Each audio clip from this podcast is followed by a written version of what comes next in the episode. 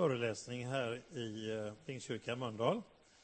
Vi inledde i söndags med hållbar andlighet, det är ju hållbarhetsveckan och eh, då talade Ivar Gustafsson om hållbar andlighet.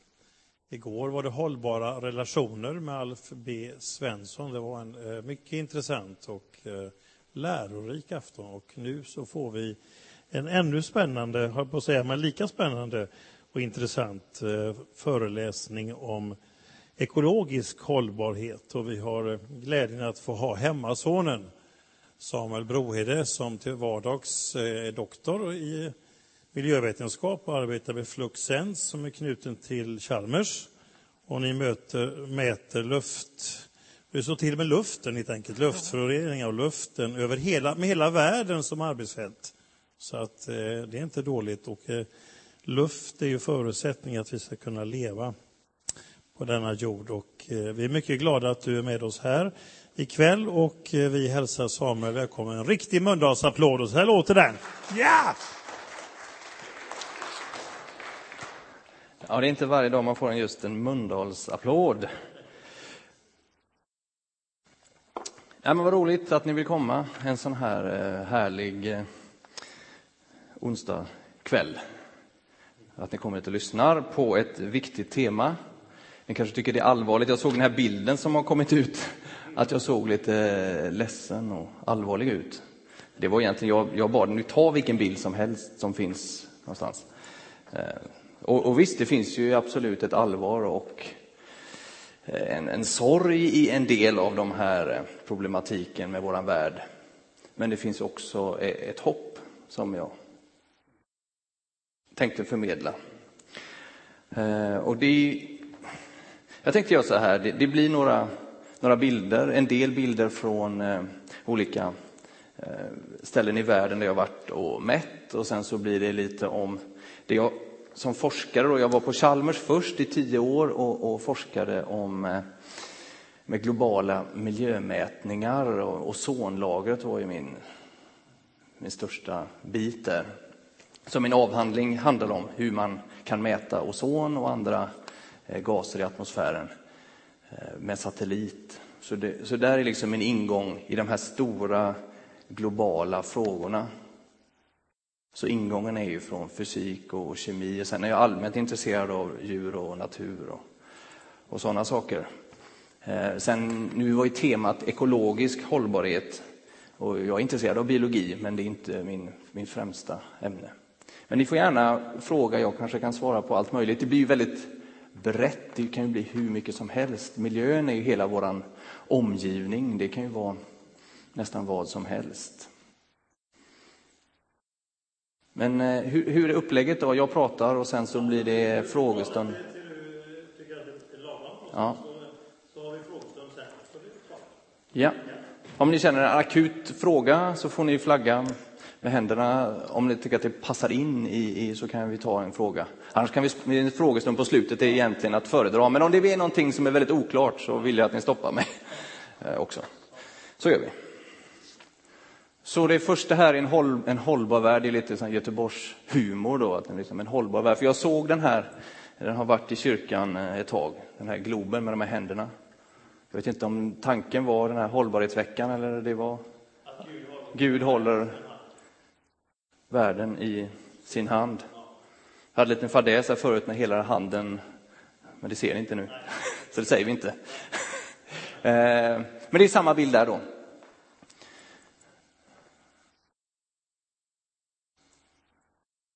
Ser ni? Jag brukar på alla mina eh, seminarier och så, jag visar ofta den här bilden, jag tycker den, är, den säger ganska mycket. Det är en bild tagen på jorden från en av Apollo-resorna eh, som liksom förändrade synen på jorden. Man såg jorden utifrån på ett helt nytt sätt. Jag tror detta är världens mest spridda bild, alla kategorier. Man kan säga mycket. Jag ser ju då som, som forskare, jag ser ju liksom de olika delarna av jordens system med, med molnen och atmosfären och, och havet de delarna och eh, land och öken. Och man ser så mycket här. Eh, men man ser ju inte det som vi vanligtvis är fokuserade på, landgränser och folkslag. Utifrån jorden så är det ju bara en enhet. Så det kanske var därför den här bilden slog igenom. Men man ser ju inte, det är ju inte, det är konstgjorda gränser ganska mycket. Så sånt har jag på mig och undervisat jordens olika system, hur de hör ihop. Det fascinerar mig väldigt mycket. Vattnet och atmosfären och land och biologin, liksom, hur allting hör ihop och hur allting är så bra liksom, inställt för att livet ska fungera. Nu ser man ser ju knappt atmosfären utifrån rymden, men det är en litet, litet skal av, av luft och gas runt jorden.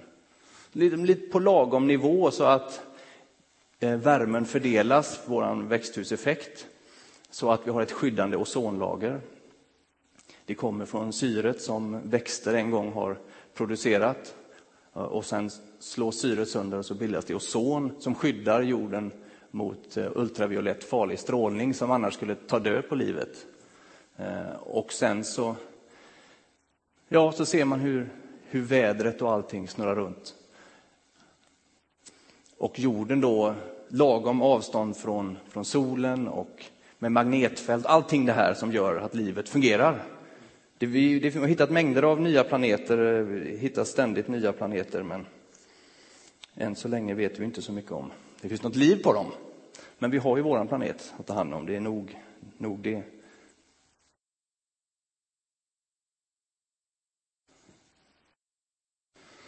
Jaha, jaha, jaha. På, på, den här såg man in, på den förra bilden såg man inte så mycket av människans aktivitet. Jorden ser ganska oförstörd ut från rymden. Men om man tittar på jorden från, eh, på natten eh, från satellitbilder, då ser jorden ut så här. Nu är det ganska ljust här inne, men ni ser väl lite grann. Och vad är det då man ser? Ja, man ser saker som är upplyst. Man ser belysning och elektricitet och i, i princip ser man energiförbrukning, kan man säga. Och det man ser tydligt är ju då Europas konturer man ser, man ser Italien och Spanien och ifrån den här vinkeln. Man ser att det bor några stycken i, i, ehm, i Indien. Men hela Afrika är ju liksom en helt mörk kontinent. Och det är ju inte för att det inte bor någon där. Det bor ju fler i Afrika än i Europa. Jag, vet inte, det bor, jag tror det är en miljard eller så som bor i Afrika och 700 miljoner, något sånt, i Europa. Så världen är ju väldigt orättvis och det är också, vi kommer att prata om det den här dagen, i de här hållbarhetsaspekterna. Det finns några på jorden som har det väldigt gott och förbrukar väldigt mycket och så finns det de som inte gör det. Och det kan man ju, jag tycker är häftigt, man, man ser mycket bara på den här bilden, hur det, jorden står till. Eh, och sen då de här hållbarhetsaspekterna eller miljöproblemen. Det finns många olika att prata om. Eh, finns det förresten en pekare eller någonting? Nu skulle jag ha förberett mig kanske med det, men har en pinne att peka med eller en laserstråle? Vi har inte det kanske. Jag får eh, berätta så länge. Det här är taget fram av en som heter Johan Rockström så på eh, Stockholm Resilience Center som håller på med jordens begränsningar. Eftersom det finns så många olika miljöfrågor så gäller det att ta reda på, liksom bena ut vilka av dem har vi kontroll på och, och i vilka av frågorna eh, är jordens status okej okay, och, och, i vilka är det kris. Så han, de har tagit fram då eh, ni har säkert hört honom som radiopratare och allt möjligt. Han är en känd profil. Eh, Rockström. Och så finns det bland annat, nu är det på engelska då, för det är svårt att hitta saker och ting på svenska, men till exempel den översta tårtbiten där i climate change, då det är ju klimatförändringar. Eh, och då ser man härifrån hur stor del av jordens resurser som, eller liksom jordens begränsningar som vi använder. Så vi har börjat tänja på gränsen för vad jorden klarar av vad gäller klimatförändringar. Så ska man nog tolka det. Men här, den här tårtbiten som handlar om eh, övergödning, då, fosfor och kväve, här har vi liksom, ligger vi redan utanför vad jorden egentligen klarar av. Och här har vi eh, färskvatten, hur vi använder den. Vi har ju börjat bygga vår tårtbit där. Och sen har vi eh, hur stor del av landmassan som vi använder, hur mycket som eh, är förändrat av människan. Och sen har vi den här lilla tårtbiten som heter genetisk eh, variation. Hittar vi någon tårtpekare? Tårtspade? Tack Micke. Ser ni den? Ja, vad bra. Då kan jag stå här så slipper jag springa upp varje gång. Det här då eh, är biodiversitet, alltså jordens arter och artrikedom i, i de biologiska systemen. Här står det ganska dåligt till med jorden. Det kommer vi prata om då. Och, och den här frågan har jag hållit på mycket med, klimatförändringar. Sen finns det också en av de, en av de eh, saker som vi har under kontroll nu för tiden är ju faktiskt ozonlagret. Och det är där jag har forskat på, så det kan jag ganska väl. Men det var liksom som att den frågan är, betraktas nästan som löst idag. Och sen finns det saker som vi inte vet. Det är också viktigt att veta vad man inte vet. Vi vet en hel del saker, fast det är mycket osäkert också hur det står till med klimatförändringarna och hur egentligen det kommer bli och hur mycket vi påverkar och så vidare. Men novel entities, det handlar om eh, främmande ämnen i atmosfären, eh, i, i atmosfären och i vattnet och jorden. Och där vet vi inte så mycket hur, hur, mycket av, hur nära vi är jordens begränsningar. Och jag, jag kan inte prata om alla de här sakerna, förstår ni, då blir, det, då är vi aldrig färdiga. Så blir man lite deprimerad också. Men det här då, ozonhålet, det är ju en... Det kommer säkert några av er ihåg, den diskussionen startade. Det här är inte så gammal vetenskap ändå. Man upptäckte ozonhålet någon gång på, på 80-talet.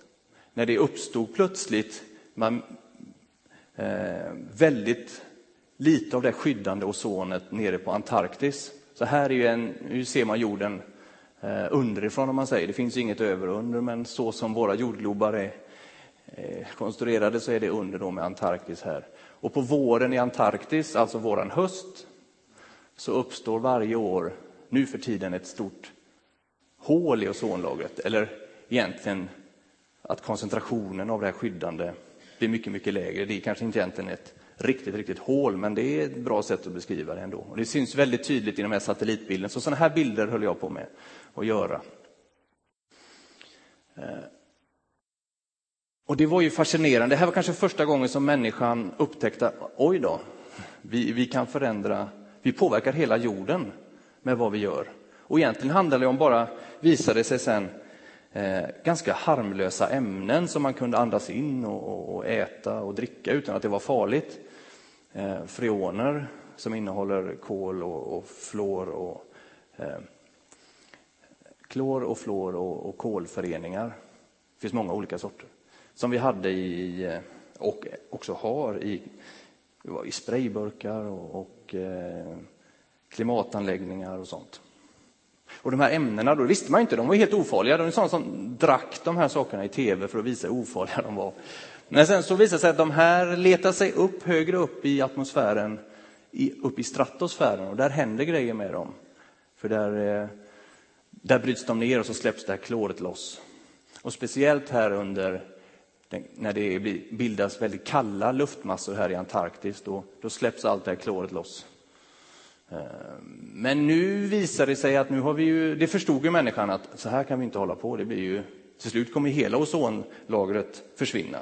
Det som var tur här var ju att inte så många bor i Antarktis, några forskare bara, och, och lite pingviner och andra. Eh, hade ozonhålet uppstått på, på norra eh, halvklotet istället, då hade det varit annat. Så att där var vi liksom, där var vi farligt ute nära ögat kan man säga. Det var ju bara om man hade bytt de här, alla de här ämnena från, om istället hade varit brom istället för klor, då hade det nog varit kört. Men vi hade lite tur där, man kunde välja vilken av de här gaserna som helst hade funkat. Men vi hade valt klor för att det var enklare att framställa. Men nu har vi det här utsläppen av de här drastiskt gått ner, så ozonhålet eh, blir inte större verkar det som och den kommer, ozonhålet kommer läka ut fram till 2050 eller så, enligt forskarna. Så en fråga har vi ändå lyckats klara av då. Men så finns en annan av de här stora frågorna som jag har hållit på med som, som är ännu mer komplex då, med global uppvärmning eller global warming, klimatförändringar som man hör mycket om, eller som i alla fall för några år sedan var väldigt eh, mycket diskussion om. Sture, har du en fråga?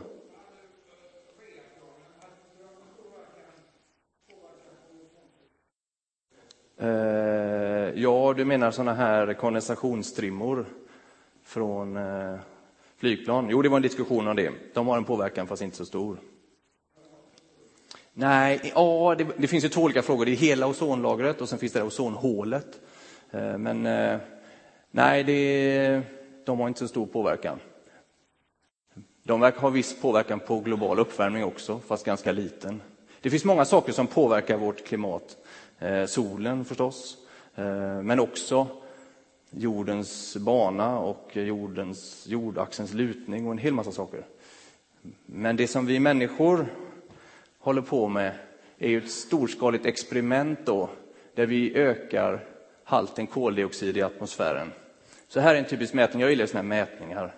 En del säger att en bild säger mer än tusen ord. Jag skulle säga att en, eh, en, en graf säger mer än tusen bilder, om man säger så. Då. Så att eh, jag gillar de här. Så här är mätningar då från 1980 till 2015 av global koldioxidhalt. Och de, det är ju typiskt att man mäter det på Hawaii, på en, längst upp. Det finns en mätstation där. Och då ser man, det tuggar sig fram. De här, eh, vet ni varför det tuggar sig fram så här? Man ser ju att det går upp hela tiden, men också att det är såna sågtänder i, i koldioxiden. Är det någon som vet varför? Eller kan lista ut? Det är faktiskt eh, våren på norra halvklotet som gör det.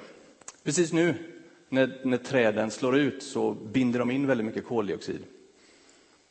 Och det finns väldigt mycket mer växter på norra halvklotet än på södra. Så man ser det när, när norra halvklotet får vår så, så går koldioxidhalten ner igen. Och sen på hösten så släpps det koldioxidet ut igen när löven ramlar av. Man ser det faktiskt i de här globala mätningarna, rätt häftigt. Jag tycker man kan tänka på det liksom som Moder Jords andetag som tickar på. Fast vi människor också, förutom det årstids, så ser man den här tydliga trenden uppåt. Och just nu är vi över 400 miljondelar. Eh, en, en halt som inte har funnits på över en miljon år. Om man går bakåt i tiden och tittar på olika i iskärnor och man kan borra sig ner och se hur det har varit förr i tiden. Så vi är ju liksom långt utanför naturens naturliga halter. Och det beror ju på att vi eldar upp gammalt kol och släpper ut koldioxid som har varit bundet i, fossila bränslen då, till stor del. Sen är det också avskogning som man kan se i den här trenden. Då. Och det påverkar hur lätt eh, värmestrålningen från jorden, solen värmer jorden och sen så ska den värmestrålningen ut igen så atmosfären värms underifrån. Men om man ökar halten av sådana här växthusgaser som koldioxid är ett exempel, och det finns flera andra, då, eh, då stannar strålningen längre tid och så blir det varmare. Så jorden värms upp då. Men det är inte så enkelt riktigt, det händer massor av saker. Det kan, vad händer med molnen? Vad händer med cirkulationen? Och sen, visst, kanske jordens globala medeltemperatur ökar, men vet man inte riktigt hur mycket. Eh, och sen vet man ju inte vad som händer globalt, eller jag menar regionalt, eh, och vad som händer. Så det, det finns ju massa modeller som försöker simulera hela jorden. Så man har jordens alla system då i en datormodell Så världens mest kraftfulla datorer håller på att räkna på sådana här saker. Eh, och det är inte så trevligt, det som vi håller på att experimentera med. Och vi kan inte hoppas att de absolut mest gynnsamma eh, modellsimuleringarna är de rätta. Utan det här är nog ganska allvarligt för oss. Vi kanske tycker det spelar ingen roll om jorden är två grader varmare. Det är ganska skönt tycker vi kanske vi svenskar. Men eh, på en global skala så är det ju förödande och för många som lever på gränsen till öknen eller på gränsen till havet. För det här betyder också, en varmare värld betyder att havet stiger. Och sen betyder det också att eh, havet blir surare om man släpper ut koldioxid, för det löser sig som kolsyra i havet också. Det, vi kanske har haft en hel föreläsning bara om det. Eh, men ni har förstått allvaret i den här frågan. Och det är vi människor som bär det största ansvaret för att det blir så här. Och en del pratar då om att vi har kommit in i en ny fas i jordens historia som kallas antropocen. Alltså människans tidsålder. Antropos är ju liksom, jag vet inte om det är grekiska för människan eller om det är, ja jag tror det. Människans tidsålder. När människan kommer in som en geologisk eh, spelare och förändrar hela jorden. Människan flyttar med sedimenten än alla naturliga processer.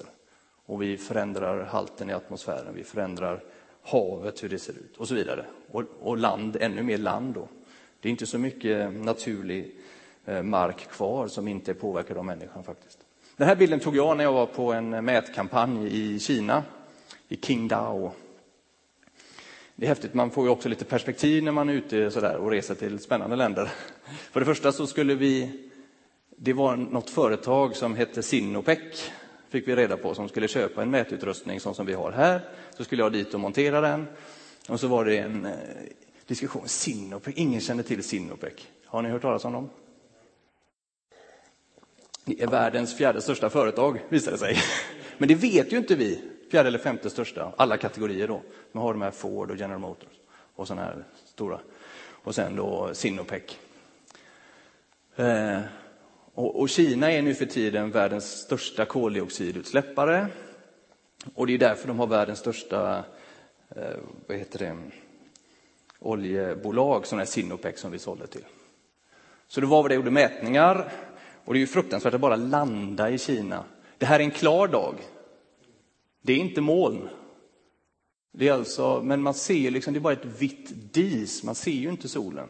Så det gjorde att vårt instrument inte ens fungerade till en början. Vi fick liksom eh, skicka hem instrumentet och liksom jobba på det och så tillbaka igen. För att det blev som problem med det här diset hela tiden. Och sen här de här herrarna, jag fick lov att ta kort på dem, för jag tyckte att de, de jobbar på det här, det är ett kolkraftverk här mitt inne i stan. Så eh, de har ju olja, men de har framförallt väldigt stora kolreserver i, i Kina. Så mitt inne i stan låg det här kolkraftverket. Det ser ut som att de har varsin skorsten ovanför. Och sen dessutom så röker de. Då. Så att det är liksom perspektivet, de här människorna som lever i den här stan. Qingdao, förresten, har ni hört talas om Qingdao? Där bor lika många som i Sverige. Så att jag menar, perspektiven är ju liksom hårresande. Men väldigt trevliga, men ändå glada. Att de visste väl ingenting annat, att man kunde se en klar himmel, en blå himmel, som i Sverige. Så människans tidsålder är vi inne i då. Och då kan man prata om, ni har säkert hört talas om eh, olika massutrotningar, i alla fall den när dinosaurierna dog ut, brukar man hålla koll på. Det finns ett antal sådana i, i jordens geologiska historia. Och bland annat då när dinosaurierna dog ut för, när den var 65 miljoner år sedan. Något sånt. Man tror att det kanske var en stor komet eller meteorit som slog ner. Nu är vi inne faktiskt i den sjätte massutrotningen och den har vi människor skapat. Och, och visst, det händer saker hela tiden. Arter försvinner naturligt kan man säga för att, ja, av olika anledningar. Innehav eller deras miljö förstörs eller de konkurreras ut. Eh, men hastigheten, vi måste också prata om hastigheten. För att den här sjätte massutrotningen som nu, just nu pågår, den går egentligen snabbare än när dinosaurierna dog ut. Så det är de perspektiven vi ska ha. Och det finns ju, jag läste någonstans, man tror inte att det är sant att det försvinner 74 arter per dag från jordens yta som vi aldrig får tillbaka om vi nu inte kan återskapa dem genetiskt sen då, syntetiskt. Men eh, det är en väldig förlust av biologisk mångfald som vi inte riktigt kan överblicka. Vi förstår inte konsekvenserna av det. Mm? Ja. ja, det är ju på engelska igen då. Ja, det är just det, den naturliga utrotningen av arter. Där människan inte har en större del. Det var det jag menar, att det finns en naturlig utdöende av arter som beror på andra orsaker än människan. Jag vet inte exakt hur man skiljer dem åt, men man har väl tittat på eh, vilken hastighet det har gått och det har tickat på med ganska jämn hastighet. Men sen kommer vi människan in på banan då när vi blir storspelare på jorden. Eh, så att det här är sedan sen 1900, ja det står där ja, precis. Det är ändå inte jättelänge sedan förra sekelskiftet då. Eller förrförra kanske man ska säga. Då har, funnits, har det försvunnit 35 däggdjur, 57 fåglar och så vidare. 66 fiskarter. Det kanske är arter som man aldrig hade tänkt på eller se eller så, men jag tycker ändå det är allvarligt att vi människor gör, eller som att vi tränger undan det naturliga. Och vi vet inte riktigt vad vi håller på med, känner jag. Sen finns det ju många andra arter av mossor och lavar och allt möjligt som är de här 74 då. Som ingen kanske... Däggdjur har man ju liksom en relation till eftersom vi också är däggdjur på ett sätt då. Så, så blir det väldigt sorgligt när de försvinner. Men konsekvensen av att andra arter försvinner, det, det vet vi kanske inte riktigt. Så här, eftersom det ändå är en kyrka då, så den sjätte massutrotningen, och det, är ju, det ska ju vara Noa står där. Eh, och så, så ropar han ut den, alltså det kommer några få arter då. We're gonna need a smaller boat, säger han. vi, vi, behöver en mindre båt. Vi behöver en mindre ark för att få plats, liksom helt onödigt stor. Så det här blir liksom, jag tyckte ibland så är de för roliga för att inte ha med. Så man får, jag vet inte humorn i detta, men, men ändå, man måste ju hantera det på något sätt. Det är svårt att se humorn i den här bilden heller, men den är ju lite ironisk. Aralsjön, ni som är gamla och gick i skolan på, jag vet inte, 50-60-talet, då lärde man sig olika saker utan till. Eh, till exempel världens största sjöar. Och i, ja, det kanske inte, jag var en sån att gillar att lära mig saker utan till. så Sveriges största sjöar kan jag utan till, men kanske inte världens. Men på den listan så var Aralsjön världens fjärde största sjö. Eller femte, jag kommer inte ihåg, någonstans där. Eh, idag finns den inte ens med på topp 10, om den finns med på topp 20 på grund av att eh, ryssarna och, och, och det forna Sovjet då, började avleda vattnet som skulle till Aralsjön, för att Aralsjön har inget naturligt utlopp. Och de här floderna som rinner ner, de använder man till bevattning och väldigt mycket till bomullsodling. Och vilka köper bomullskläder? Det gör ju vi. Ja. Så vi kan tycka att men, vi har väl ingenting med Aralsjön, det var de dumma ryssarna som, som dämde upp floderna och tog. Men vi, har, vi är ändå en del i det här som människor och som kunder och konsumenter. Att vi måste ha tio par jeans eller skjortor, vi har ju hur mycket som helst. Våran girighet, om man säger så, efter bomull har ju skapat det här. Så då växer det upp barn vid de här gamla fiskelägren som aldrig har sett sjön. Det tycker jag är tragiskt. De växer upp i den här miljön där det har varit gamla fiskarfamiljer, där barnen har aldrig ens sett sjön, för den är flera tiotals mil bort. Det är ganska drastiskt då när man ser på Google Earth, det är ju ett fantastiskt redskap vi kan ha för att se. På Aralsjön, och det här är inte länge sedan, det här är 1990 tror jag det var. 1990 och 2015.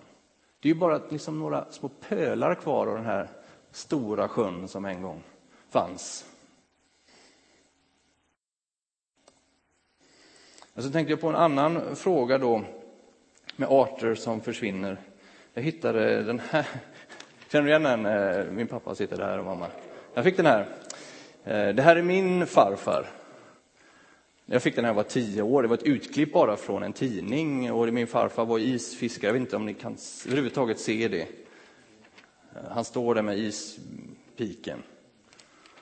Och det var fantastiskt spännande som tioåring att vara ute med, med sin farfar och fiska.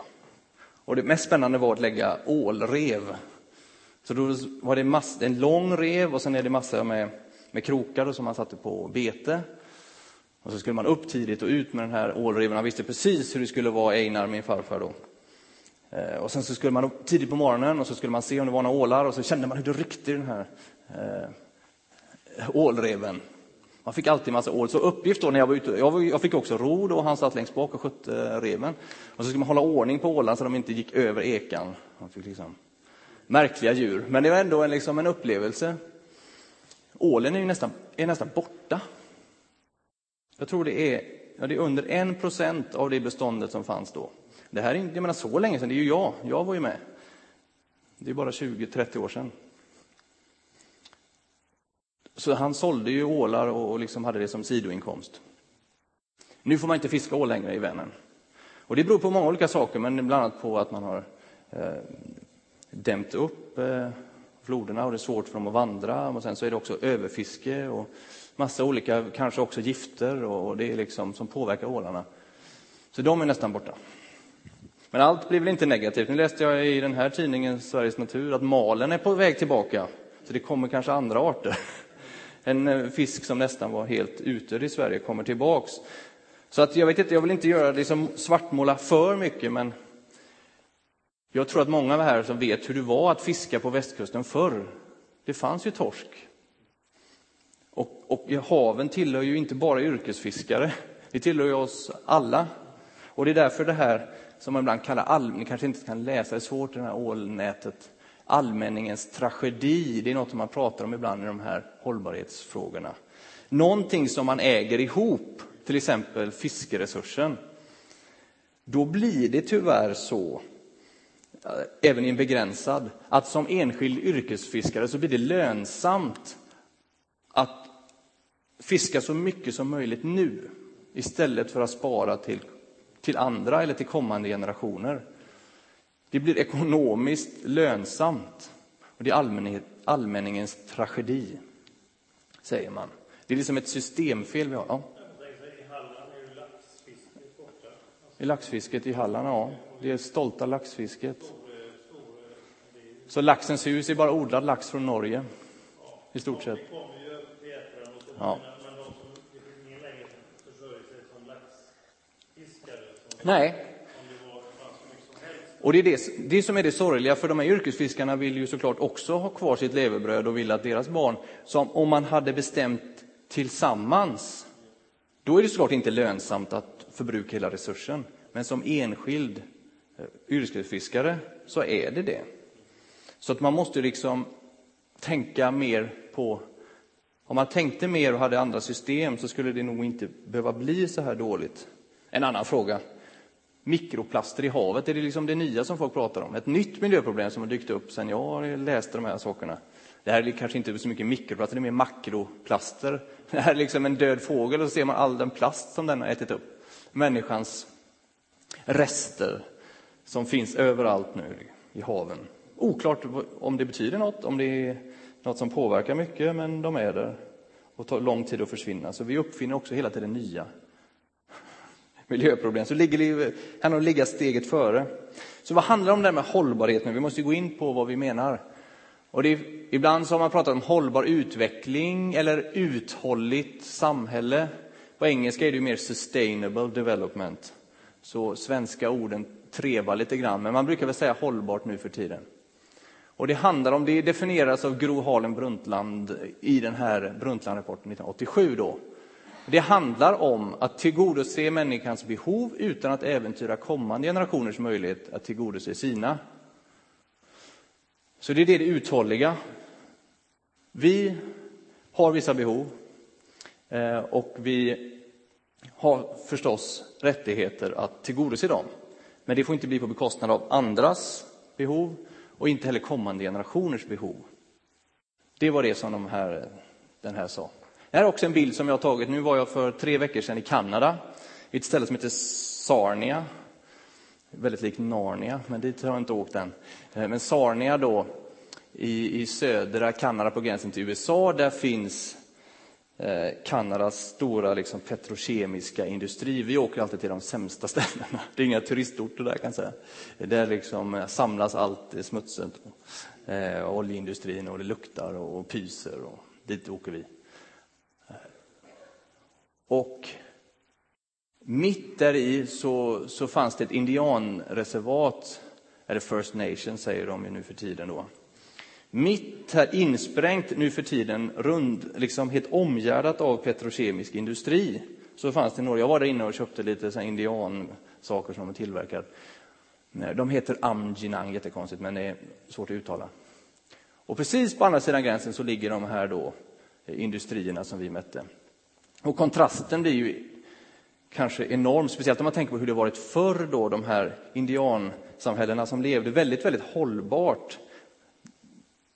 De kunde liksom flytta runt och, och, och marken och jorden var liksom, blev ju liksom snabbt detsamma, återställd ganska snabbt. Men sen så blev ju vi, det västerländska sättet med bofasta och liksom industrier och så här, det blev helt annorlunda.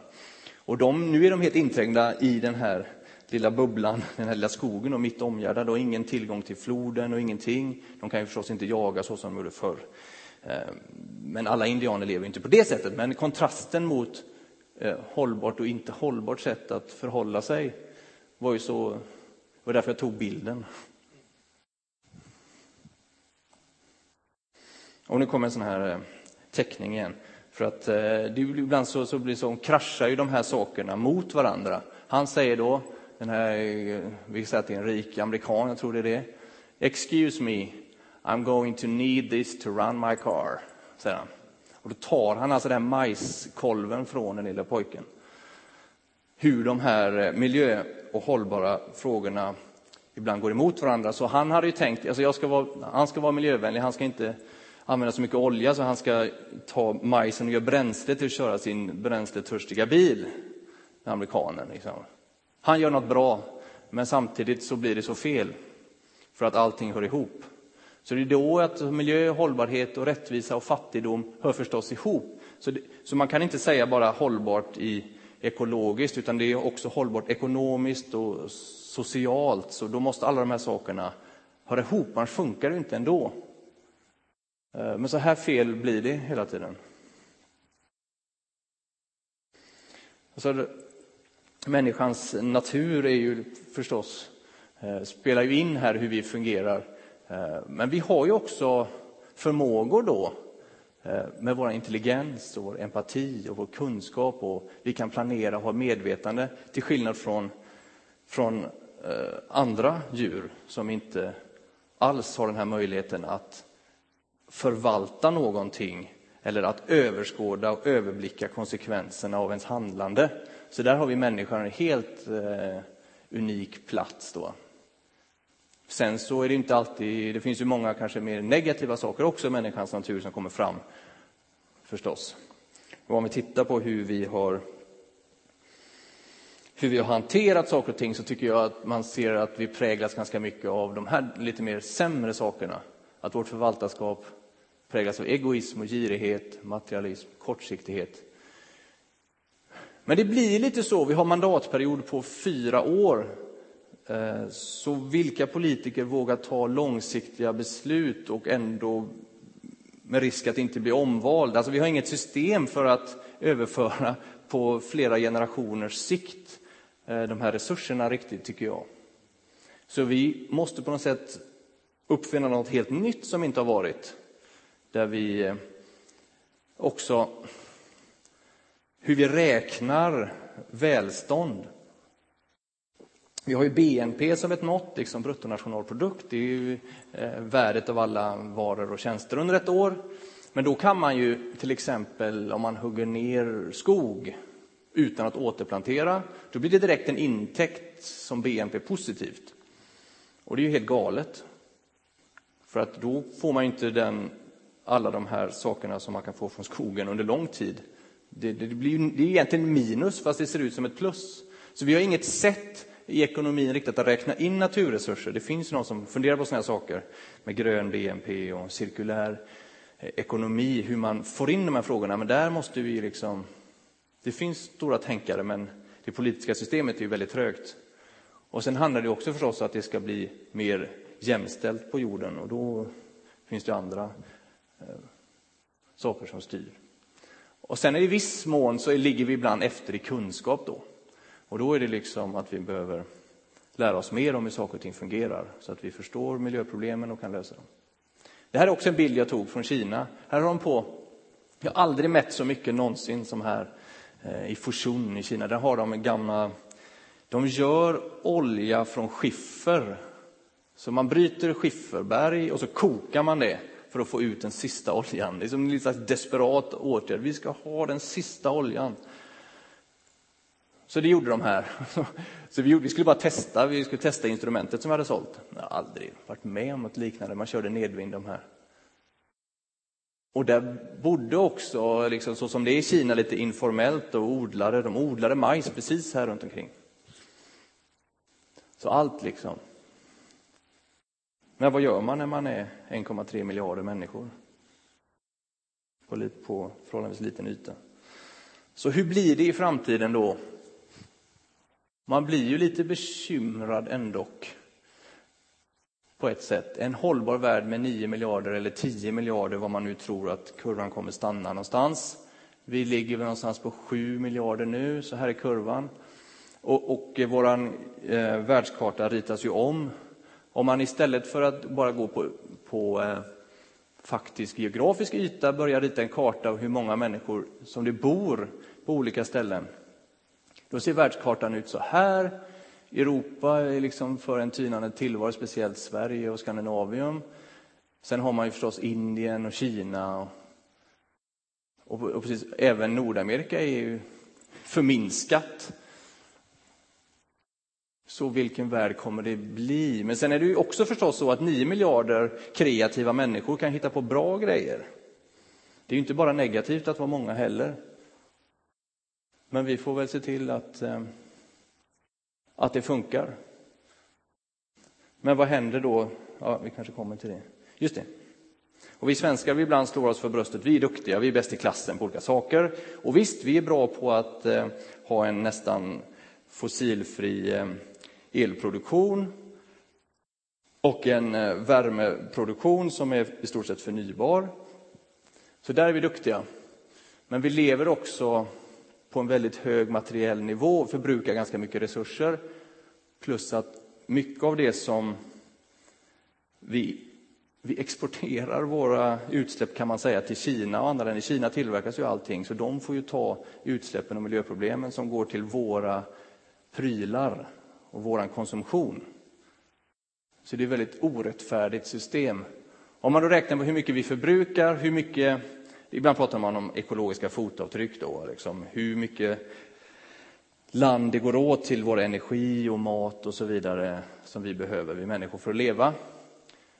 Då är det så att om alla levde som svenskar så skulle vi behöva 3,7 jordklot för att det skulle gå ihop. Och vi lever på en sån hög standard. Hur kan vi begära att andra inte ska få nå upp till våran standard? Så här kommer ju bli ett stort, en knäckfråga för framtiden. Ska vi gå ner i standard? Ska de gå upp? Eller ska vi, finns det andra lösningar som gör att vi kan fortfarande leva på en sån hög nivå? Indier till exempel, de, om alla levde som indier, de är ganska många, men om alla levde som dem så behövs det bara ett halvt jordklot, så de är mycket mer... Eh, vi har ju bara ett jordklot, vad jag vet. Så det kan vi tänka på.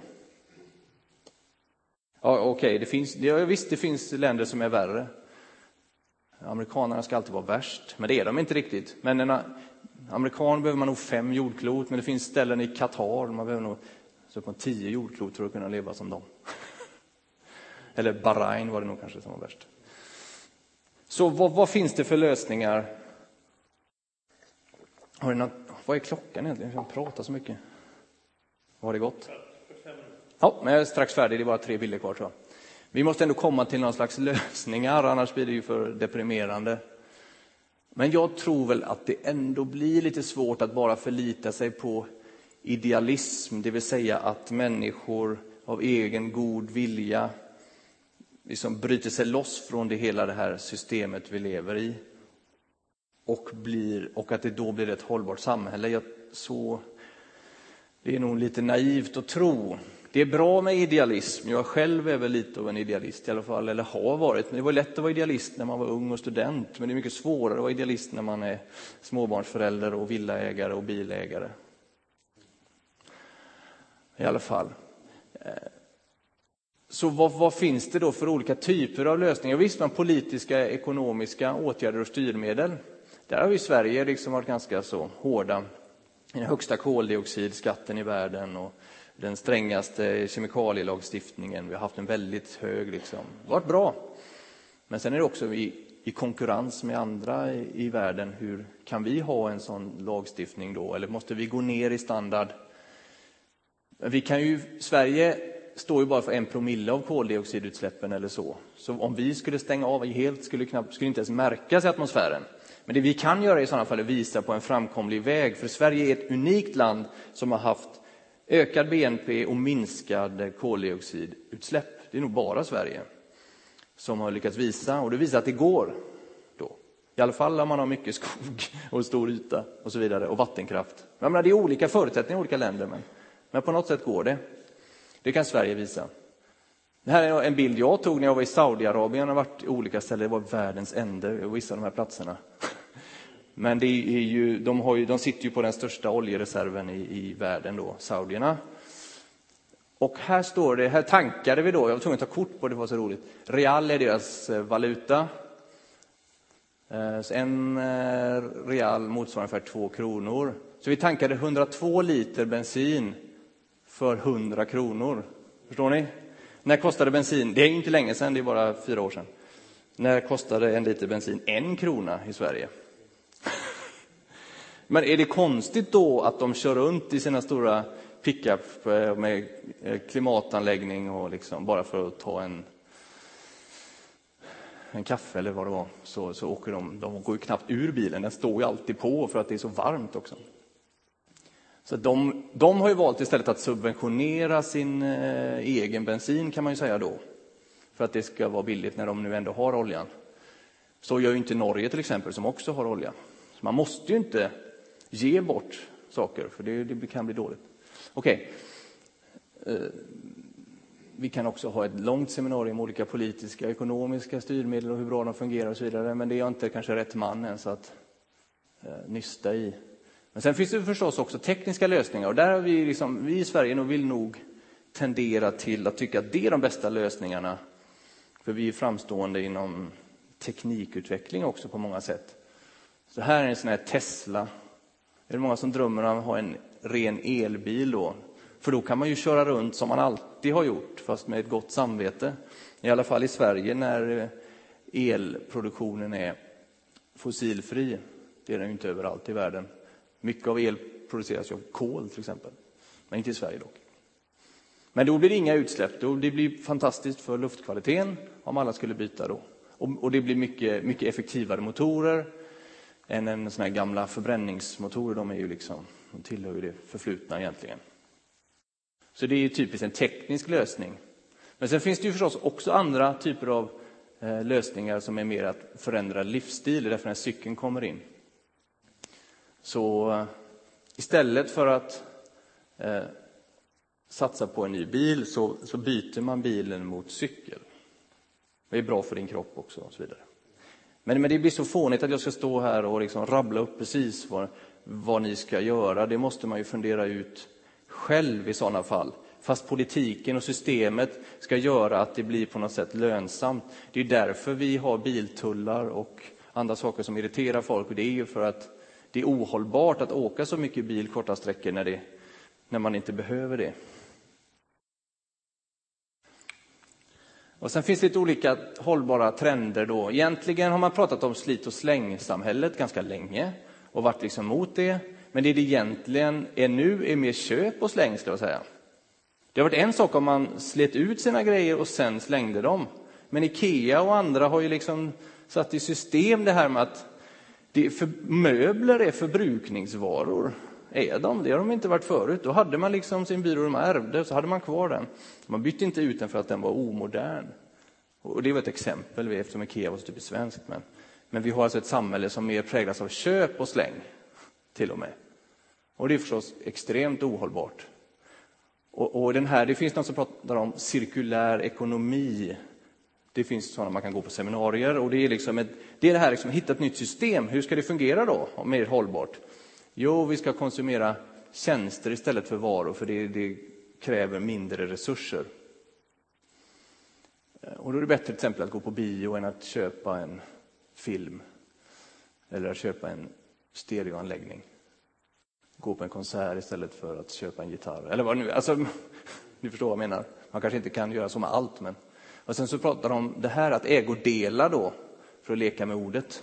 Att dela sina ägor. Varför har alla en egen, eh, vad ska man säga, en park med verktyg, elverktyg och, och, och saker i ett villaområde. Det har slåtts av ibland. Min granne eh, har lånat ut massor av grejer. Eh, och han har allting. Men och så tänker man, det är ju schysst också att komma och få låna grejer liksom, men ändå, nej men jag tror ändå jag köper en egen gräsklippare, man kan inte komma och låna den hela tiden, så håller man ju på så. Eh, fast, all, fast egentligen min granne var glad att få låna ut och så vidare och tvärtom. Så där kanske vi kan eh, hitta på något bättre. Och sen får jag göra lite smygreklam för eh, vår second hand-butik då, för att vi måste nog lära oss att återbrukas, använda saker flera gånger och eh, också att reparera och, och återvinna, liksom hela de här cyklerna. Att börja laga skor. Men då får man ju köpa, man kan inte laga skor som är för billiga, då får man ju köpa lite finare skor som faktiskt går att laga. Och då blir det också, då också bli arbetstillfällen, tänker jag. Att någon ska göra de här sakerna. Så att det finns väl möjligheter. Nu vi, eftersom vi är en kyrka, jag har sagt det förut då, så får man ha lite sådana liknelser. Att sila mygg och svälja kameler har vi en tendens människor att göra, att vi fokuserar på vissa saker, sen symbolfrågor som att sopsortera till exempel. Tycker vi att det ska man göra och sen tar vi kanske bilen. Vi, först sköljer vi ur våra paket med varmt vatten och sen så kör vi med bilen och återvinner och tror att vi har gjort något bra. Fast i själva verket så har vi förbrukat mer energi än om man bara hade slängt den från början. Då är det bättre att skölja med kallt vatten, då blir det helt annorlunda. Och sen samla på sig allting eh, och så vidare. Ja. ja, nej men det här är ju någonting som vi, det handlar om ekologiskt jordbruk och även eh, traditionellt jordbruk, hur det ser på samma sätt, hur vi har, hur det blir som ändå stordrift och eh, jag är ingen expert på just det, men det finns ju för och nackdelar också med, med olika typer av jordbruk. Men jag tänkte i det här sammanhanget var det då att sila mygg och svälja kameler, och fokusera på vad det är som förbrukar mest resurser av våra liv. Och då är det också saker på B då för att komma ihåg det. Så det är bilen, bostaden, biffen och sen har det kommit till nu, för förut, det fanns en bok nämligen av Stefan Edman som hette Bilen, bostaden, biffen. Eh, de tre benen, det är såklart pedagogiskt. Jag hörde Stefan Edman, jättebra tänkare. Eh, men nu har det kommit till då börsen också för att eh, vad gör vi med våra pengar? Bryr vi oss om de pengar som vi vill ha avkastning på, var de hamnar och vad de gör? För, för det påverkar ju ganska mycket hela ekonomin. Så om vi vore strängare, nej men mina pengar ska inte gå till, liksom, om man nu inte tycker att oljeindustrin är bra eller en annan form av dålig industri, då kan man ju använda sina pengar till att påverka i rätt riktning. Och sen då bilen, hur vi... Det är ganska mycket resurser som går åt till bilen. Vilken bil ska man ha? Hur mycket ska man köra? Hur ska man bo? Hur ska man värma upp sin bostad? Och så vidare. Och biffen då är symbol för mat, men kött är så pass mycket mer resurskrävande än vegetabilier. Jag är köttätare, jag tycker om kött, men jag inser ju också att hur ska det funka på en jord med 10 miljarder om alla ska äta kött som, som vi då? Vad händer då? Och, och det är ju så att i varje steg i, eh, i eko, vad heter det? ekosystemet, nej, i, i energi väven så går det åt en faktor 10 mer energi. Alltså en ko måste äta 10 gånger eh, energienheter för att bli en energienhet kött. Så det blir lite ohållbart. Det är bättre att äta kons mat än att äta kon, om jag menar. De resurserna ska räcka till. Vi måste äta längre ner i när, näringskedjan, var ordet jag var ute efter. Så man måste längre ner i näringskedjan och äta, tror jag. Morötter eller insekter. Nu var vi på universium, jag och mina barn, och då fick man smaka på olika insekter. Det var faktiskt ätligt. Fastän liksom man har liksom lärt sig att det här är inte mat eller man blir äcklad. Men vad är det som, som säger det? Sen vill vi väl kanske också ha öppna landskap och då liksom får vi lite kollision mellan olika saker. Vi vill ha betande djur, men då kanske vi vill ha dem på ett naturligt sätt och inte bara direkt gå till slakt. Så, så att säga. Och, och, ja, det finns jättemycket att säga om det och det finns de som kan säga det bättre än jag. Men det var bara de här, nu är det fyra ben att hålla ordning på, om man nu ska fokusera på någonting. Och sen då eftersom vi är här så undrar man ju lite vem som är, vem är min nästa? Jesus säger att vi ska älska vår nästa som oss själva. Vem är det? Och jag har börjat tänka på att det är kanske en bra definition är en person som påverkas av mina val. Om man definierar det så, då blir det också de som jobbar på den här bananplantagen och sliter med de här gifterna som man behöver för, för konventionella bananer, som jag köper. Är det min nästa? De personerna här som, som, som drabbas av havsnivåhöjning, de är från Tuvalu, en liten öatoll, eller atoll som bara ligger några meter ovanför havet. Så, så mina utsläpp av koldioxid påverkar dem. Är de min nästa? De här barnen som lever på soptippar i Sydostasien och sorterar eh, elektronikskrot och bränner dem, liksom, är, de, är de våra nästa? Jag börjar nästan tänka att de är det. Men det blir också en börda att det är så mycket att ta in. Det är liksom så stor värld och förr kunde man liksom, då var det grannen. Det var enklare förr, då var det liksom de man stötte på. Men nu i det här globala så, så är våra nästa kanske någon helt annanstans. Så tänker jag i alla fall. Men jag tycker ändå att ekvationen går ihop för, för de allra flesta. Det finns nämligen tillräckligt för allas behov. Det finns att alla kan äta sig mätta om man delar. Det är bara det att nu är det en miljard som är överviktiga och, en, och, jag tror inte det ens är en miljard som svälter, utan det har ändå det blivit bättre. Det är inte lika många som svälter, men det är fortfarande väldigt ojämnt då. Det funkar inte som nu att 20 procent förbrukar 80 procent ungefär. Det är lite olika hur man räknar med. Det här är också en bild jag tog från Kalifornien när vi var där. Eh, Sådana här oljepumpar som står, eh, står och tuggar liksom. Den sista oljan, vi ska ha ut den. Liksom oavsett, oavsett vad. Eh, och det är faktiskt möjligt att vi förbrukar all olja som finns och ändå att växthuseffekten får hållas på en rimlig nivå. Det går. Men då handlar det om att vi kan inte förbruka allting nu. Vi måste spara. Det går inte om vi förbrukar allt kol som finns, men om vi förbrukar all olja som finns, då går det faktiskt. Så vi på något sätt vi har fått resurserna att ta tillvara på, men det är upp till våran vishet att, för, att liksom fördela ut dem. Så, så tänker jag. Så det kanske får vara slutsatsen. Ekvationen går väl ihop, eller gör den det? Frågor? Vi ger en applåd